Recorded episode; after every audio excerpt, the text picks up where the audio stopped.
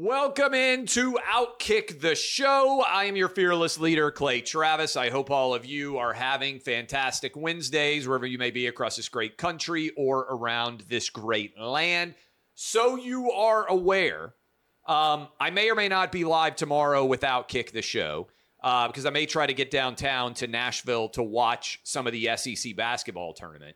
But regardless of how that goes, um, I will certainly be out for like the next 10 some odd days, not because I'm running scared, uh, but because I'm running to Italy. Uh, I'm leaving on Friday with my family. We are going to Italy. We'll be over there for spring break. I've never been to Italy. We're going to be in Florence, Rome, and uh, in Naples. I cannot wait to check it all out.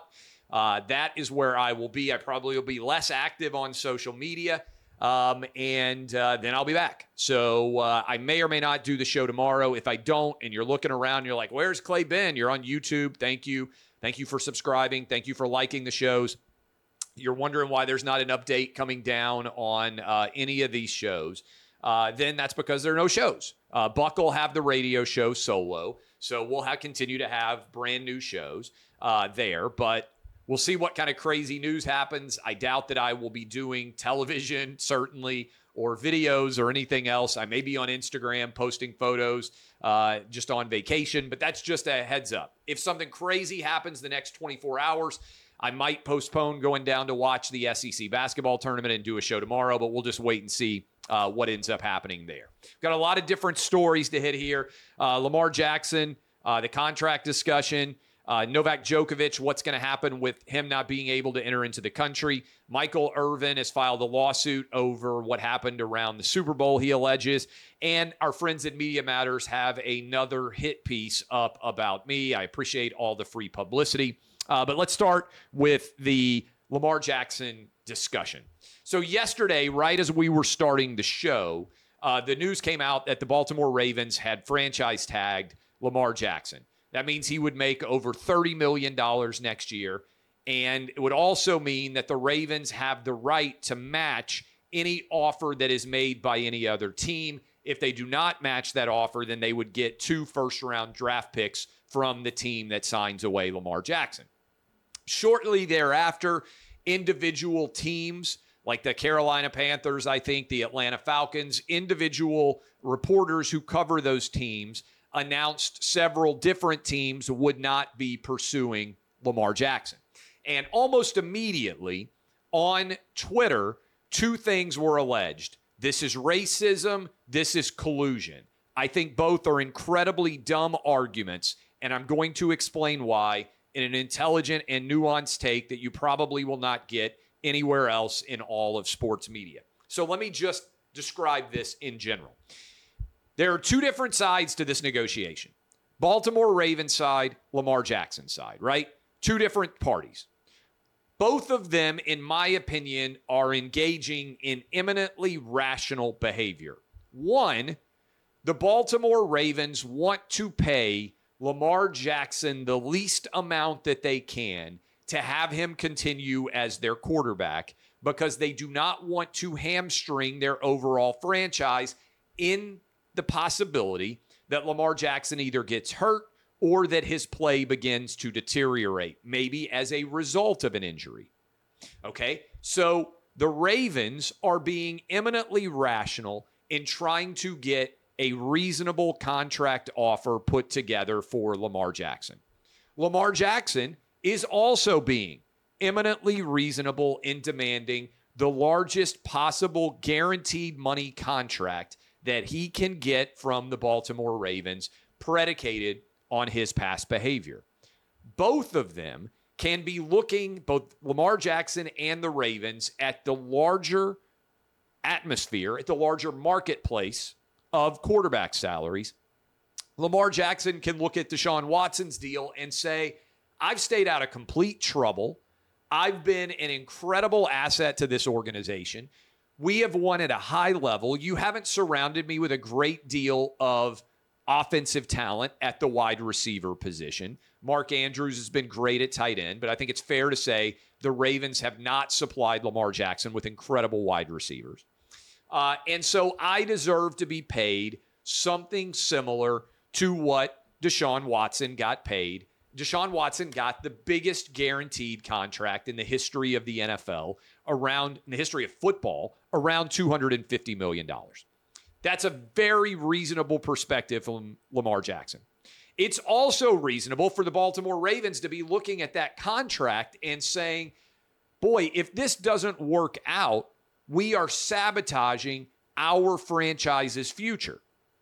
The th- okay, so that that's the perspective. And this is what labor and employment do. Okay? This is what employers, and I've been an employer, if you run a business, your goal is to get people in for the lowest possible dollar that you can to allow you to maximize your profits to the best ability. And frankly, given the salary cap, the better deal the Ravens can get done with Lamar Jackson, the better the talent is they can surround him with. That is eminently reasonable by the Ravens. Simultaneously, it's eminently reasonable from the talent perspective. And I've been the talent as well. I've both run businesses and signed people to contracts and been signed to contracts. It's eminently reasonable for the talent to feel like he is not being compensated enough. Those of you who know my story well, I'm not an NFL quarterback, okay? I did local sports talk radio. We had the highest rated local sports talk radio show in the country. I was making $45,000 a year. Okay. I now get paid more to talk for 45 minutes in a public speaking engagement than I got paid when I was doing radio for an entire year of three hours a day of radio. I was wildly underpaid. When my contract came up, I went to management when I was working at 1045 The Zone at 3HL, and I said, I expect for my contract, my salary to be triple. I think I'm that good. I am wildly underpaid. You guys need to triple my salary. Management said, okay, we've got you. By the way, I should also mention that they had tried, another company had previously to buy out my existing contract and give me a national radio show. And my bosses at the time said, We know what your market value is. We will take care of you when that day gets here. I said, okay, I want out. I want to be able to do national television. I've got a year and a half or so left on my deal. You're telling me when my deal is up, you're going to take care of me. You know exactly what my market value is. When it came time for me to get an offer, they offered me a $5,000 salary increase. I asked for triple my salary. They offered me a $5,000 salary increase. That breaks down to $20 a day in salary increase.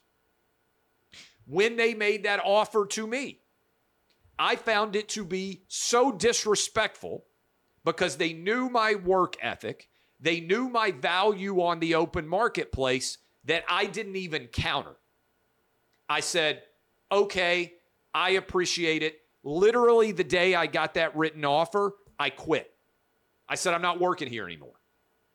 So I have been talent that feels disrespected on an offer. And I responded to it by saying, Peace out. You've seen me work for years. You know what my value is. Literally, I brought you written offers to buy out my contract. You said there was no dollar you would allow my contract to be bought out for. You said you would take care of me in the next contract, and then you offered me a $20 a day raise. I could counter, but instead, those of you who listen, used to listen to the radio, I never came on the radio again. I said, Peace out.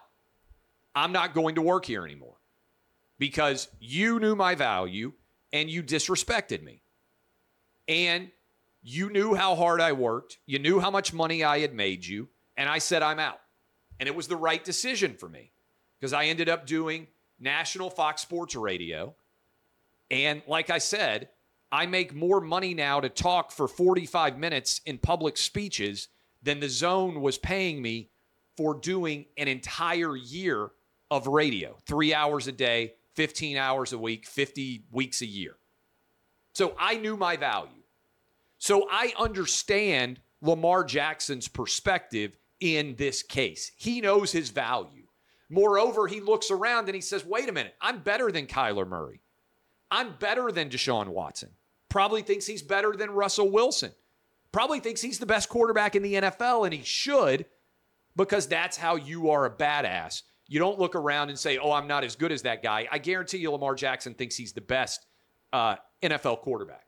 So I respect the fact that he's saying, you're undervaluing me. I'm not going to sign. I've been the talent who has been undervalued. I did something that almost no talent does. I threw up the deuces and walked out on a show because they disrespected me to such an extent with the offer. Lots of people want to do it, almost nobody actually does it. I did it, okay? So I can understand both the labor, that is the talent, and I can understand the business. They're both trying to maximize their ability in this case. Neither one of them is behaving wrong. What the Ravens basically said is we're going to franchise tag you, but we'll let you go out to the open marketplace and see what somebody else is willing to pay you. And if they're willing to pay you more, we'll look at that offer. We have the right to match it. And we'll choose either to match it or take this two second two first round draft picks. I think it's eminently reasonable, both of the way Lamar Jackson has behaved and also eminently reasonable how the Ravens have behaved because the Ravens are basically saying, hey, we're offering you more than you could get on the open market right now. Okay? Now, granted, it's not a full open market because whoever signs Lamar Jackson has to give up two first round picks. But again, the open marketplace, if right now, let's say Patrick Mahomes were available on the open marketplace, how many NFL teams would give up two first round picks for Patrick Mahomes? I think basically 31 teams would, right? Almost any team that could get Patrick Mahomes would. So that is why I'm disappointed the way that the media has reacted to this. Because most people in the media have gone to one of two levels either it's racist or it is collusion. I'm going to start with the collusion. It's not collusion, okay? Let me explain why it's not collusion. First of all, collusion is illegal, right?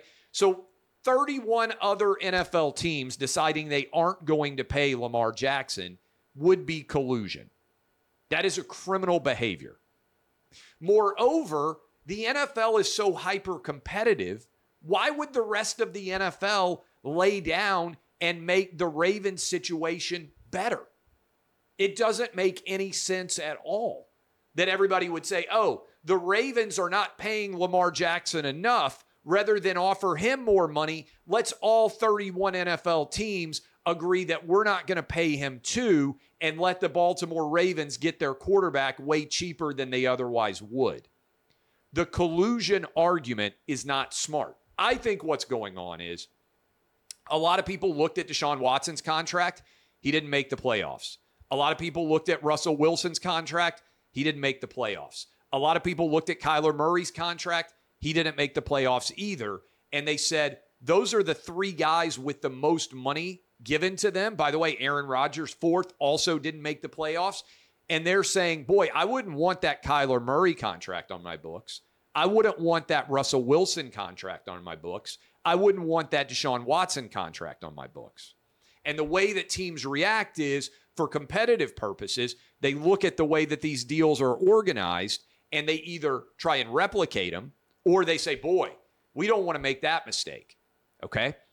Second, some people are saying it's racist. This is a stupid argument. Okay. The NFL is a hyper competitive business. If your competitors are racist, then you should be able to benefit off of their racism because it would mean that you could get a black quarterback cheaper because the other teams were racist.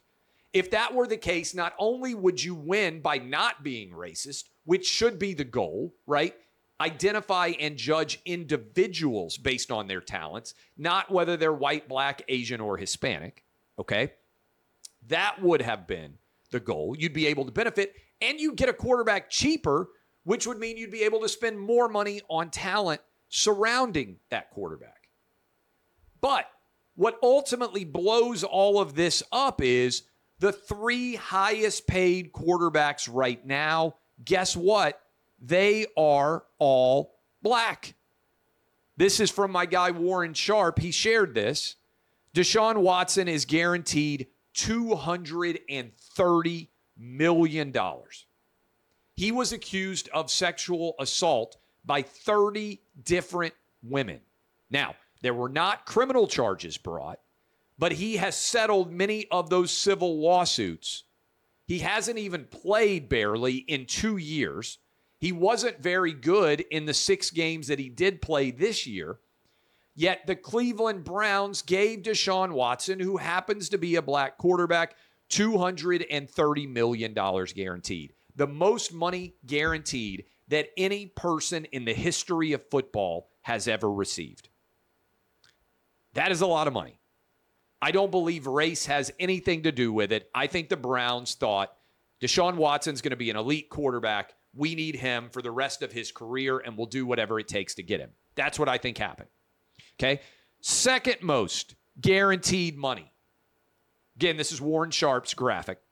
Kyler Murray, $189.5 million guaranteed to Kyler Murray by the Arizona Cardinals. Also, again, it bears repeating, a black quarterback. Third most guaranteed money. Russell Wilson, $161 million guaranteed for the Denver Broncos, also a black quarterback. Explain to me if the NFL was racist, how they would, against black quarterbacks, how it would come to pass that the three highest paid, most guaranteed money deals that currently exist in the NFL Deshaun Watson, Kyler Murray, and Russell Wilson are all black quarterbacks. And right after that, we'll continue the discussion. But first, a momentary break. The arguments are really bad in favor of collusion and in favor of racism, yet they are dominating every discussion point in the NFL. And I hope that when we clip this and when we share it, you will share it with your friends because both the Ravens and Lamar Jackson are behaving rationally. This isn't about collusion. This isn't about racism. Now, maybe somebody out there is going to believe that Lamar Jackson is worth way more money than the Ravens were willing to pay him. If so, then Lamar Jackson will know that the Ravens offer was not at the market rate. Ultimately, you are only worth what someone is willing to pay you when you are an employee. I mentioned earlier, I threw up the deuces. I walked out when I got offered a $20 a day raise. Do you know what I did? Also, when I didn't feel like I was being valued correctly in the written marketplace online, I started my own business. I started Outkick. And that turned me into a supremely wealthy individual. If I had relied on just remaining an employee, I would have had to deal my whole life with businesses not paying me what they thought, uh, what I thought I was worth. So if you feel like you are being undervalued in your labor, you don't have to work. You don't have to sign a contract to continue to play. I went out and started Outkick. My point in general and this is what I hope a lot of you listen to here. You shouldn't aspire to be highly paid, in my opinion. You should aspire to own your own business. Because if you are an employee, as opposed to an employer, you're always going to be undervalued, probably relative to what you are worth, because the employer has to make money off of you to justify what they are paying you. If you own your own business, there is no ceiling. You control what you are able to be paid.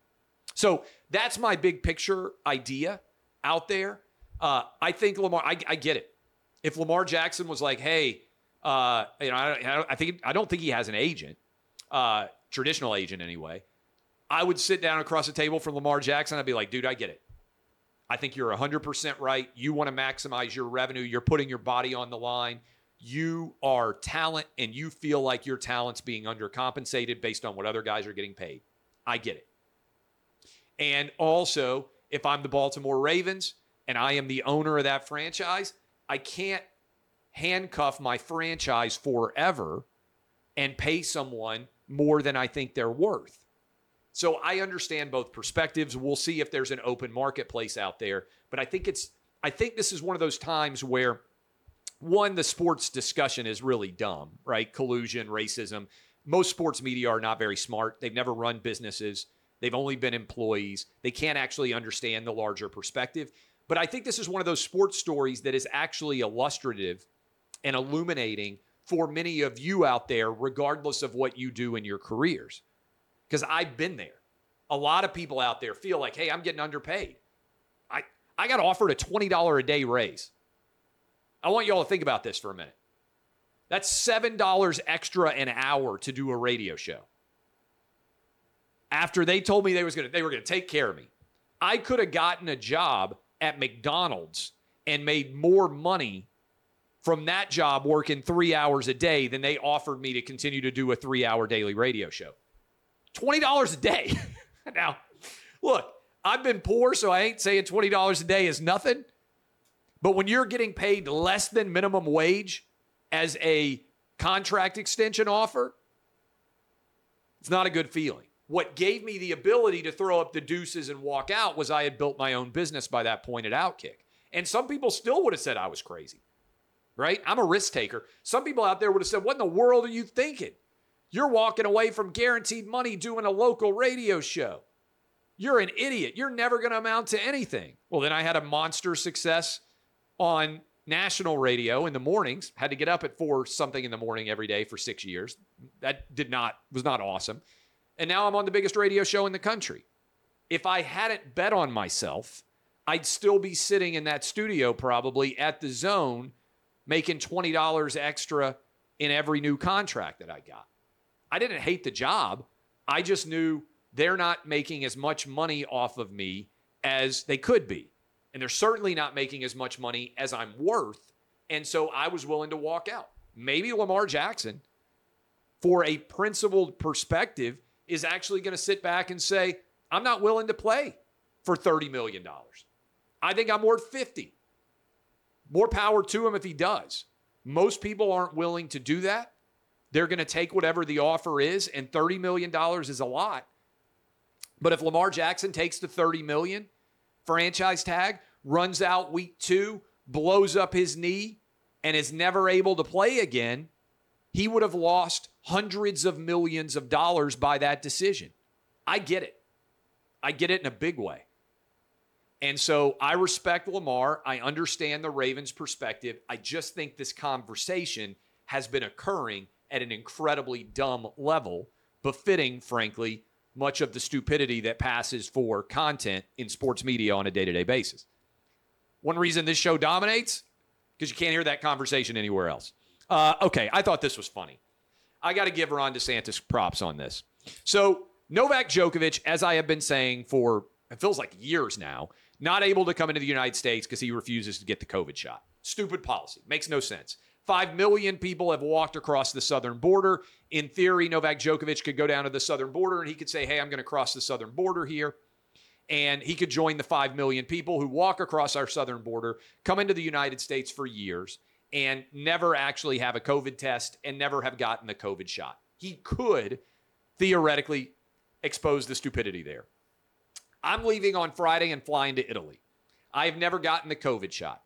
My kids have not gotten the COVID shot we're allowed to take off in the United States, land in Italy, stay in Italy, turn around, fly back into the United States. There's no requirement uh, that we have to show COVID shot proof to be able to return to this country. I wouldn't go to Italy and try to come back into the country if they required the COVID shot or if it was required to come back into the United States. Why in the world is it required of Novak Djokovic, who's already had COVID multiple times, has natural immunity, as I do? I've had COVID at least twice. What in the world is the Biden administration protecting here? Florida Governor Ron DeSantis has pointed out this absurdity not by citing the southern border, as I have for a long time, but by pointing out that Biden's rule only seems to apply to air travel and that Novak Djokovic would be able to fly to the Bahamas, and that Ron DeSantis says he will get a boat and bring Novak Djokovic to the state of Florida so he can play in the Miami tennis tournament. This is really funny. If I were going to be in the country, I would think it was amazing if Florida Governor Ron DeSantis was grabbing the steering wheel and uh, hopefully what would be a nice boat hitting the swells coming from the Bahamas to uh, Florida. I would love to be on that boat with Novak Djokovic and Ron DeSantis. I think that is one of the funniest ideas of exposing the Biden administration hypocrisy that I've ever heard of. I think it would further solidify Ron DeSantis' popularity in Florida. And importantly, I think it would succinctly demonstrate how ridiculous so many of the Biden policies as it pertains to COVID and beyond are still in place. But it makes absolutely no sense. Props to Florida Governor Ron DeSantis for pointing out this absurdity. Shame on Karine Jean Pierre uh, for defending this by saying the rules are the rules. Well, if the rules are stupid, they shouldn't exist. Uh, and shame on Joe Biden and his entire administration for continuing to be anti science imbeciles. Uh, kid drag shows. This has been a big story. I don't understand. So let's take a step out of kid drag shows. I have been in my life, this may stun some of you.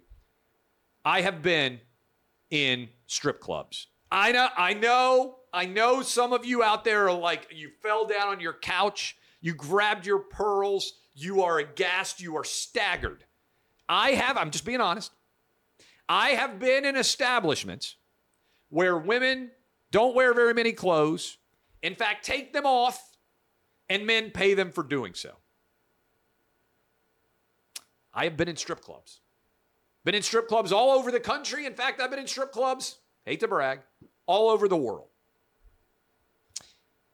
And I've never thought to myself, you know, I should bring one of my kids to a strip club. They're young. They are not able to enter into a strip club because most strip clubs either require you to be 18 or 21, depending on what they do with alcohol. I am now old enough to get into a strip club. So, why is it, as I watch all of these drag shows, if me and a bunch of guy friends were like, hey, we're going to get together for brunch. By the way, side note, I don't know that men get together for brunch very often. In fact, I don't think I've ever gotten together with brunch for brunch with any of my guy friends ever. But just side note, let's pretend that men love to do brunches. And I texted some of my buddies who also have young kids, and I said, I got a great idea. We're going to do a brunch, and I'm going to get a stripper to come and perform at this brunch, and we're going to bring our kids, and our kids are going to be there, and they're going to be giving dollar bills to these strippers. And the strippers are going to come out and they're going to have pasties. You may see their nipples every now and then. They're going to have thongs on. They're going to have high heels. They're going to be super hot. Make sure you have your six year old with you for this performance. I'm going to bring my eight year old. I can't wait. I think he's going to love the strippers. If we did that, every man at that strip club show, sorry, at the brunch show that featured a stripper would probably be arrested and charged with child endangerment. You guys look at you know this is true. Yet I watch all these videos now of mostly white women, mostly moms, and they are taking their young kids to drag show brunches. And instead of being heterosexual female strippers, men pretending to be women with often big fake boobs and thongs and the same clothes that strippers would be wearing, high heels. They're performing and gyrating for all of these kids, and the moms are standing up and cheering and sometimes putting dollar bills in the garter belts of these dudes who are doing drag shows. If it were not drag, if it were just heterosexual strip club performance, and I was there with a bunch of other dads and we all had young kids with us, that would be child endangerment and we would be charged with crimes. Why, if men did it heterosexually, and by the way, this is crazy, right? Like, I would never think of taking a young kid to a strip performance anywhere.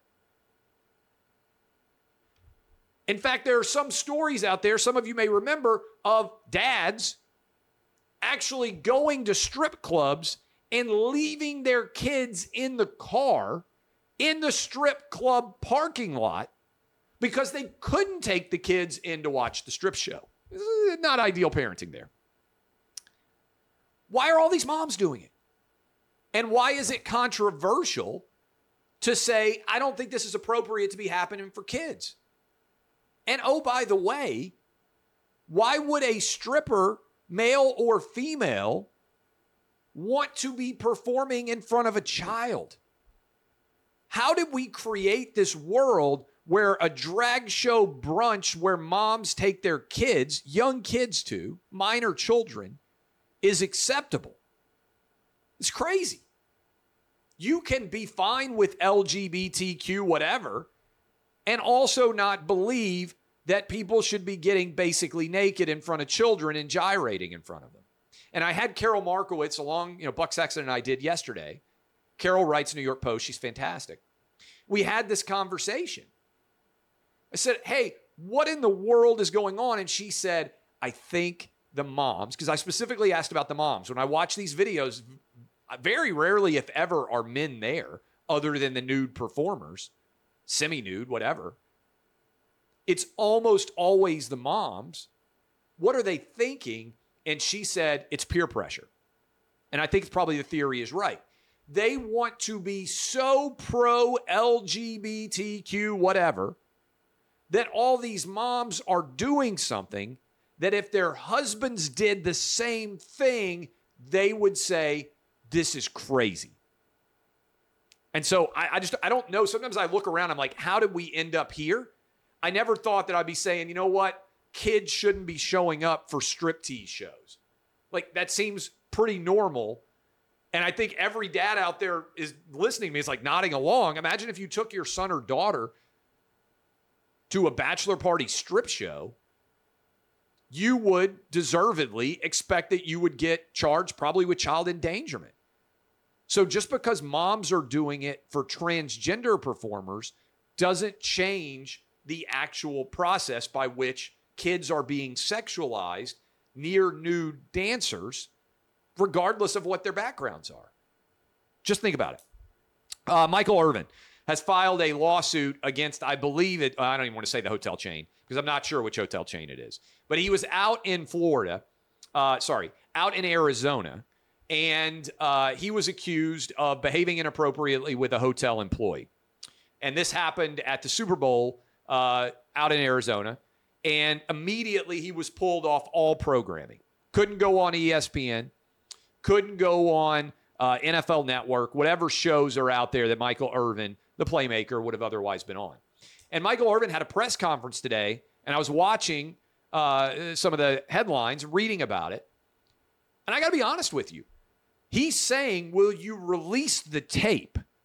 Will you release the evidence that came out that led to me being unemployable right now so I can go back to work? because I didn't do anything wrong. This is what Michael Irvin's saying. And I got to be honest with you. There does not appear so far to be any evidence that would explain why Michael Irvin is not allowed to continue to do his job. I look, I look at the facts. I would be if Michael Irvin is calling for the release of the video. There's no allegation that he behaved so far that I've seen in a criminal fashion. It's just supposedly he behaved in, I think, made like some sexually harassive comments to a hotel employee. And as a result, unable to work the whole Super Bowl. And we're now sitting here, whatever it is, six weeks after the Super Bowl, and he's still trying to clear his name. And so I don't, I, I, am kind of with Michael Irvin. Now, I think he said like this a modern day lynching, like all that stuff. Well, hold on.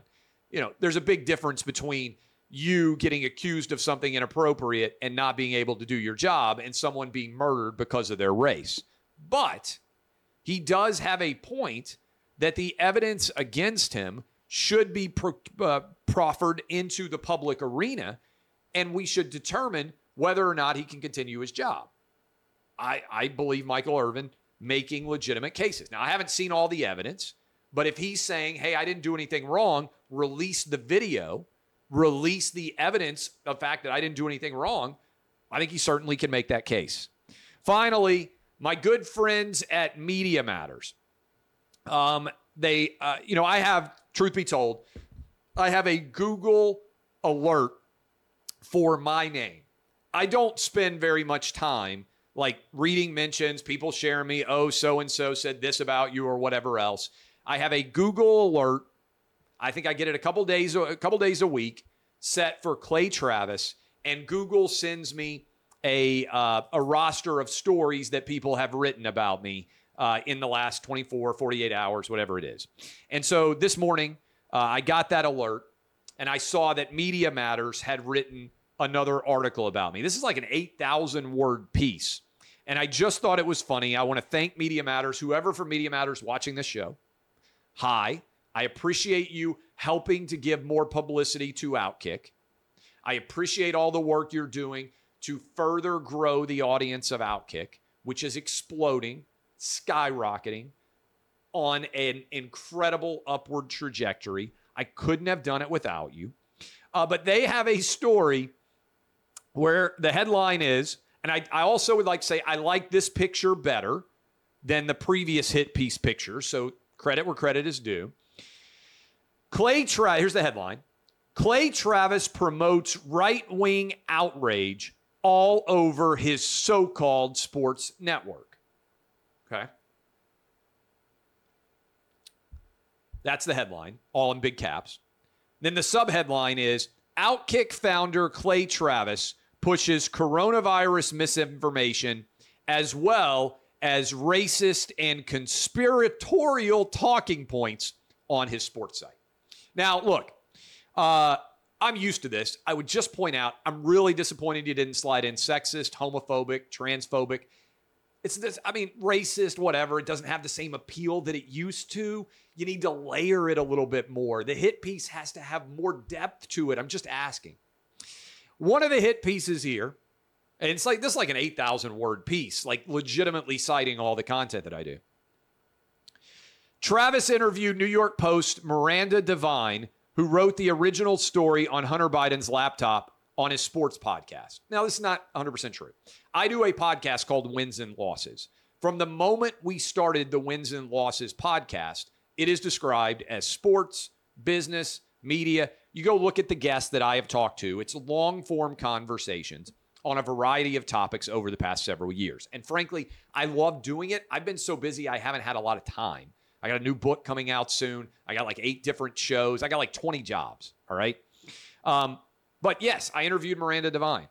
And it says she insisted her story on the laptop showed Joe Biden was, quote, intimately involved with the supposed scandal. Um, and then they question whether, in reality, evidence shows Joe Biden was involved with his son's business dealing hasn't materialized, and evidence he knew of the specifics of Hunter's dealings is questionable at best. Okay. So you disagree with Miranda Devine. Like, why is that not a conversation that's allowed to happen? If anything, we've seen an awful lot of conspiratorial stories that have ended up being proven true. It's one reason Outkick keeps growing. So that's this is a hit piece. Unacceptable. Travis also used his sports podcast to platform. This is a big thing they say to platform to platform Babylon Bee CEO Seth Dillon, who lamented the Babylon Bee has been banned from Twitter for violating the site's terms of service about misgendering transgender people. This is from May of 2022. Dillon complained Twitter engaged in, quote, viewpoint discrimination by refusing to allow his website to post content that misgendered Assistant Secretary of Health Rachel Levine. Travis allowed Dillon to argue he has a right to harass people for being transgender. No, no, no. This is so dumb. Rachel Levine is a biological man who has decided to identify as a woman. The Babylon Bee satirically named uh, Rachel Levine its Man of the Year to ridicule the absurdity of people being able to switch from one gender to another and immediately then become the Woman of the Year. Like Lia Thomas was a male swimmer, becomes a female swimmer, and immediately gets nominated for Woman of the Year. Only been a woman for like two years and already the Woman of the Year. That's ridiculous. That's absurd. That deserves to be satirized. But having a conversation with someone is the very definition of what the marketplace of ideas should be. My platform has become huge because I welcome people who agree and disagree with me on a variety of topics. What did we talk about a couple weeks ago? The Brookings Institute, in conjunction with the New York Times, labeled the Clay and Buck Show the number three purveyor of misinformation in all of podcast and radio shows. So, what did I do? Did I run and hide? No. I went straight to the Brookings Institute. I asked for their data and I invited any member of the Brookings Institute to come on my radio show and explain what purveyors of misinformation we were, what we were doing wrong. Brookings, I told them, come on any day. We'll make time for you. Brookings Institute said, we can't do it. Also went to the New York Times. They put that article on the front page of the business section. I said, hey, New York Times writer, open forum, come on the biggest radio show in the country. You can tell our millions of people listening every day on our audience exactly what we're doing that's wrong. Guess what happened? They also didn't come on at all. Okay? Like, I'm not running and hiding. I talk to people every day, millions of people. I tell them exactly what I think. And I also say, hey, if you disagree, more power to you. That's what the marketplace of ideas is. If your arguments and your stories and your uh, media content is better than mine, more power to you. You're going to be more successful. But guess what? Almost none of them are. Love you. DBAP, unless you need to SBAP. Thank you so much for supporting Outkick all over platforms everywhere. Um, like I said, maybe a show tomorrow for Outkick the Show. If not, I'm headed off to Italy. Cannot wait. Never been before. Uh, I thank all of you for being such great supporters of Outkick. I will see you sometime on the flip side.